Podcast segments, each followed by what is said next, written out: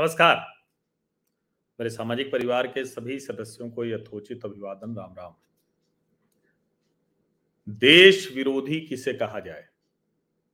या किसी को कहा भी जाए या नहीं कहा जाए, भले वो सेना पर टिप्पणी करे, भले वो भारत को कमज़ोर दिखाने वाले बयान दे। क्योंकि अक्सर ये कहा जाता है ना कि अरे ये क्या हुआ? देशभक्ति का सर्टिफिकेट कोई कैसे बांट सकता है? और आज ऐसा ही हुआ जब एक ट्वीट जिसमें सेना प्रमुख के बयान के आधार पर एक ट्विटर यूज़र ने लिखा कि पीओके वापस लेने के लिए भी भारतीय सेना पूरी तरह से तैयार है। सेना प्रमुख के हवाले से वो ट्वीट आया था। और उस ट्वीट को रीट्वीट करते हुए रिचा चड्ढा, जो अभिनेत्री हैं, अब हालाँकि उनका, जिसको हम कहते हैं कि अभिनय के लिहाज से, कौन सी फ़िल्म किस तरह की यादगार फ़िल्म है, वो एक अलग विषय है। लेकिन वो अभिनेत्री तो हैं। और इस बहाने से ही कम से कम उन्हें ये याद रहना चाहिए कि देश उनको बहुत, उनकी फ़िल्मों के लिहाज से, उनकी जो कलाकारी है उसके लिहाज से कम से कम उसके लिहाज से ही देश को कमतर दिखाने की कोशिश नहीं करनी चाहिए थी। इतना तो उनके ध्यान में रहना चाहिए था। लेकिन जब एक ट्विटर यूज़र ने लिखा कि भारतीय सेना पीओके को वापस लेने के लिए पूरी तरह तैयार है, ये सेना प्रमुख ने कहा है तो उन्होंने एक टिप्पणी की। तीन शब्द सिर्फ़ थे। Galwan says hi. अब अगर ये टिप्पणी जो चीन का स्टेट मीडिया है, वो करे।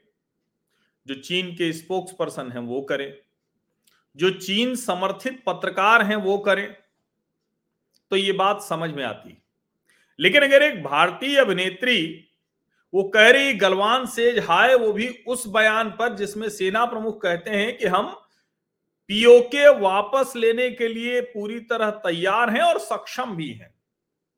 अब उस पर मैंने देखा कि एक और तरीका निकाला है, जो ऐसे कम्युनिस्ट और इस विचार के समर्थित कट्टर हैं, वो मज़ाक उड़ा रहे हैं करें कि अच्छा भाई ठीक है, कब्जा करके दिखाओ ना, हम भी जरा जो है गिलगिट बाल्टिस्तान के खूबसूरत वादियों में घूमेंगे। इन लोगों ने कभी नहीं कहा कि भाई क्यों कश्मीर को विवादित बना दिया गया। क्यों जब हमारे हाथ में था सब कुछ तो हमने कश्मीर को क्यों नहीं अपने हिस्से में पूरा का पूरा लिया? इसका सवाल करते हुए वो इतिहास पढ़ाने लगते हैं। ऐसे नमूनों की संख्या में कमी नहीं। लेकिन ये जो ट्वीट आया रिचा चड्ढा का, गलवान से झाय, इसकी बहुत तीखी प्रतिक्रिया हुई। और उनके मुताबिक तो ये कि गलवान का डर, गलवान का खौफ वो याद है या नहीं है? लेकिन जब लोगों ने उनको आईना दिखाना शुरू किया, और ये मतलब बड़े से बड़ा कम्युनिस्ट भी जरा उस कम्युनिस्ट कंट्री के बारे में पता करके बता दे कि आखिर वहाँ होता क्या है। आज भी वो बता दें कि क्यों वहाँ क्यों वहाँ अभी भी वायरस पर रोकथाम नहीं हो पाई है। चीन के अंदर की कोई भी खबर क्या किसी को पता होती है? ऐसे में अगर कोई ये कहे कि गलवान घाटी में जो झड़प हुई, जिसमें हमारे 20 सैनिक वीर गति को प्राप्त हुए, कर्नल संतोष बाबू के नेतृत्व में जिन सैनिकों ने चीनी सैनिकों की गर्दनें तोड़ दी, और वहाँ आप कह रही हैं गलवान से झाए ये इसके बाद भी ये सवाल आपके मन में रहता है क्या कि देश विरोधी गतिविधि क्या होती है? देश विरोधी हरकतें क्या होती हैं? देश विरोधी बयान क्या होते हैं? सेना को कमतर साबित करने की कोशिश क्या होती है? इसके अलावा और कुछ हो सकता है क्या? कई बार लोग कह देते हैं कि अरे भारत में रहने वाले भारत छोड़कर कहाँ जाएँगे? हमारा ये मुल्क है, ऐसी भी बातें सुनने को आती अरे तो वो तो अगर कोई दूसरा देश किसी पर कब्जा कर ले तो वो भी छोड़कर नहीं जाना चाहेगा। उस देश के साथ उस भूमि के साथ कैसी आपकी संवेदनाएँ हैं, कैसी भावनाएँ जुड़ी हैं, इससे सब कुछ तय होता है। देशभक्ति और देशद्रोह का प्रमाण पत्र कोई नहीं बांट सकता, एकदम ठीक बात है। लेकिन फिर ऋचा चड्ढा को अपने नाना जी क्यों याद आ गए? अगर वो एकदम ठीक थी, वो बड़ी लॉजिकल बात कर रही थी तो उन ऋचा चड्ढा को अपने नाना जी क्यों याद आए? ये सवाल फिर पूछा जाएगा। और अब उनको अपनी फौजी विरासत याद आ रही है। वो तो एक फौजी की बेटी थी ना, जिसने कहा था कि पाकिस्तान ने थोड़ी ना मारा। हमारे पिता को तो गोली ने मार दिया। अब इससे सुंदर कुछ होता नहीं है। एक झटके में सारे विमर्श को आप खारिज कर सकते हैं। ये जो लिबरल होके कट्टर होने वाली जमात है, ये इस देश के लिए सबसे खतरनाक है। सबसे खतरनाक। और मैं कह रहा हूँ कि अगर रिचा चड्ढा को ये लगता है, उनके समर्थकों को लगता है कि रिचा चड्ढा ने जो कहा वो एकदम ठीक है तो क्यों फिर माफ़ी मांग रही है? Even though it can never be my intention in the least if the three words which are being dragged in to controversy controversy have offended और hurt anyone I apologise and also say that it would sadden me if even unintentionally my words have this feeling in my brothers in the फौज वो कह रही है कि तीन शब्द हमारे जो है, उसको विवादों में घसीटा जा रहा है। और अगर किसी को बुरा लगा हो, किसी को तो मैं माफ़ी मांगती हूँ, अगर किसी को बुरा लगा हो। और मैं बिना गैर इरादतन भी किसी भी कीमत पे जो हमारे फौजी भाई हैं, उनकी तो फीलिंग को हर्ट कर ही नहीं सकती। उनको तो मैं कुछ बुरा कह ही नहीं सकती। क्यों? क्योंकि उसी फौज में उनके नाना जी थे ऑफ़ विच माई ओन नाना जी has been an illustrious part उसका बहुत एक कहें कि महत्वपूर्ण हिस्सा थे। As a lieutenant colonel he took a bullet in the leg in the Indo China war in 1960s my mama ji was a paratrooper it is my it's in my blood भाई, इसमें कोई आपके नाना जी और मामा जी वो थे देशभक्त, बड़े फौजी थे। उन्होंने अपना जीवन दिया। लेकिन इसका मतलब ये थोड़ी ना है कि आप फौजियों को ही कुछ भी कह देंगे। और आप भारत की सेनाओं पर सवाल खड़ा कर रही शर्म नहीं आती। और उस बेशर्मी के बाद ये कि लोग इसको कंट्रोवर्शियल बना दे रहे हैं लोग इसको विवादों में घसीट रहे। हैं देखिए, आगे देख लीजिए, यही वाला, यही लिबरल कट्टर जो है ना, इनका चेहरा पहचानने की ज़रूरत है। ये वही वाला तरीका है कि पाकिस्तान ने नहीं मारा, बुलेट ने मार दिया, गोली ने मार दिया। A whole family is affected when their son is martyred और even injured while saving the nation which is made up of people like us and I personally know how it feels. It is an emotive issue for me.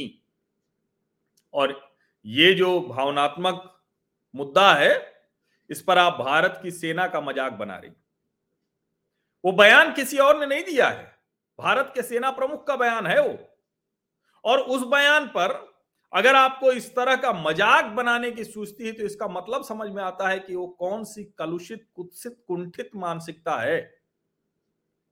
फिल्मी दुनिया में रहते रहते इतना फिल्मी मिजाज हो गया कि आपको सेना का मज़ाक बनाने में एक क्षण नहीं लगता है। और उसके बाद ये अपोलॉजी देते हुए ये कहना कि हमारे नाना और मामा भी सेना में थे तो आपके नाना और मामा का पूरा सम्मान है। लेकिन क्या ऐसा होगा क्या कि कोई सैनिक रहे और उसके परिवार के लोग गलत निकल जाए तो उनको सिर्फ़ इसलिए कि वो सैनिक है, इसलिए छोड़ देना। है अच्छा है कि नाना याद आ गए। कहावत तो नानी याद आने की है, लेकिन याद नाना आ गए। आज भी आपको सैनिकों पर टिप्पणी करके सैनिकों की ही आड़ लेनी पड़ रही है। सोचिएगा जरा। हालाँकि मैं जानता हूँ कि आपके जैसे लोगों को इससे कताप कतई कोई फ़र्क नहीं पड़ता है। इससे भी ज़्यादा शर्मनाक हरकतें करके आप ठीक से रह सकती। लेकिन देश के लोगों के लिए, देश के सैनिकों के लिए इस तरह की टिप्पणियाँ मनोबल पर हमला होती है। भावनात्मक इशू पूरे देश के लिए है। मनोबल तोड़ने की कोशिश है। चीन का मनोबल बढ़ाने की कोशिश के तौर पर इसे क्यों नहीं देखा जाना चाहिए, इसका जवाब शायद आपके पास नहीं होगा। ये सीधे तौर पर चीन का मनोबल बढ़ाने की कोशिश है। चीन के साथ जब हम आमने सामने खड़े होते हैं तो हमारे देश के नेता, अभिनेता क्या करते हैं? चीन को ही मज़बूत बता रहे होते हैं। हमारे देश के नेतृत्व को, हमारे देश की सेना को कमतर बता रहे होते हैं। इससे शर्मनाक कुछ नहीं हो सकता और उसके बाद भी अगर ये सवाल हो कि देशभक्त कौन होता है, देशद्रोही कौन होता है, किसी को कहा भी जाना चाहिए या नहीं जाना चाहिए तो मुझे लगता है कि सवाल ही अप्रासंगिक है। ये सवाल सिर्फ़ और सिर्फ़ देश को कमतर करने, देश के ऊपर जो कहें कि टिप्पणियाँ करने की, उसकी छूट लेने के लिए एक आवरण के तौर पर इस्तेमाल किया जाता है, दुरुपयोग किया जाता है, जो किसी कीमत पर नहीं होना चाहिए और इसकी तीखी से तीखी प्रतिक्रिया आनी चाहिए, इस पर टिप्पणी होनी चाहिए। ट्वीट डिलीट कर दिया, लेकिन मंशा अभी भी वही है। भारत को और भारतीय फौज को कमतर दिखाने की, उसका मज़ाक बनाने की। जो सच है, वो दुनिया भर की एजेंसीज ने, जो उस वक्त इंटेल मिले थे, उसमें बहुत स्पष्ट है कि कम से कम तीन से चार दर्जन चीनी सैनिक मारे गए थे। जो अलग अलग रिपोर्ट्स आई थी, रशियन एजेंसी की, अमेरिकन एजेंसी की, वो बहुत साफ़ बता रही और अगर ये स्थिति नहीं बनी होती तो चीन को अपना पूरा डिप्लॉयमेंट नहीं कर देना पड़ा तो अगर भारत का ही नुकसान हुआ होता तो। चीन के लिए वो इतनी बड़ी पीड़ा है, इतने गहरे घाव कर गया है, कलेजे में लगा है, कि बाकायदा जब सीपीसी का कार्यक्रम था, जिसमें फिर से प्रेसिडेंट बन गए शी जिनपिंग उसमें बाकायदा उस कमांडर को, उस एरिया के कमांडर को बुलाया जाता, उसी से शुरुआत की जाती। है उसके बाद भी आपको लग रहा है कि भारतीय सैनिक कुछ नहीं कर पाए, भारतीय सैनिकों ने सिर्फ़ जान गंवा दी। जान गंवाई उन्होंने देश के लिए। लेकिन जिनके इरादे गलत थे, उनको सबक भी सिखाया। भारतीय सेना इसमें सक्षम है। कम से कम ये तो आपको पता होना चाहिए, आपके तो नाना जी और मामा जी फौज में ही थे। धन्यवाद।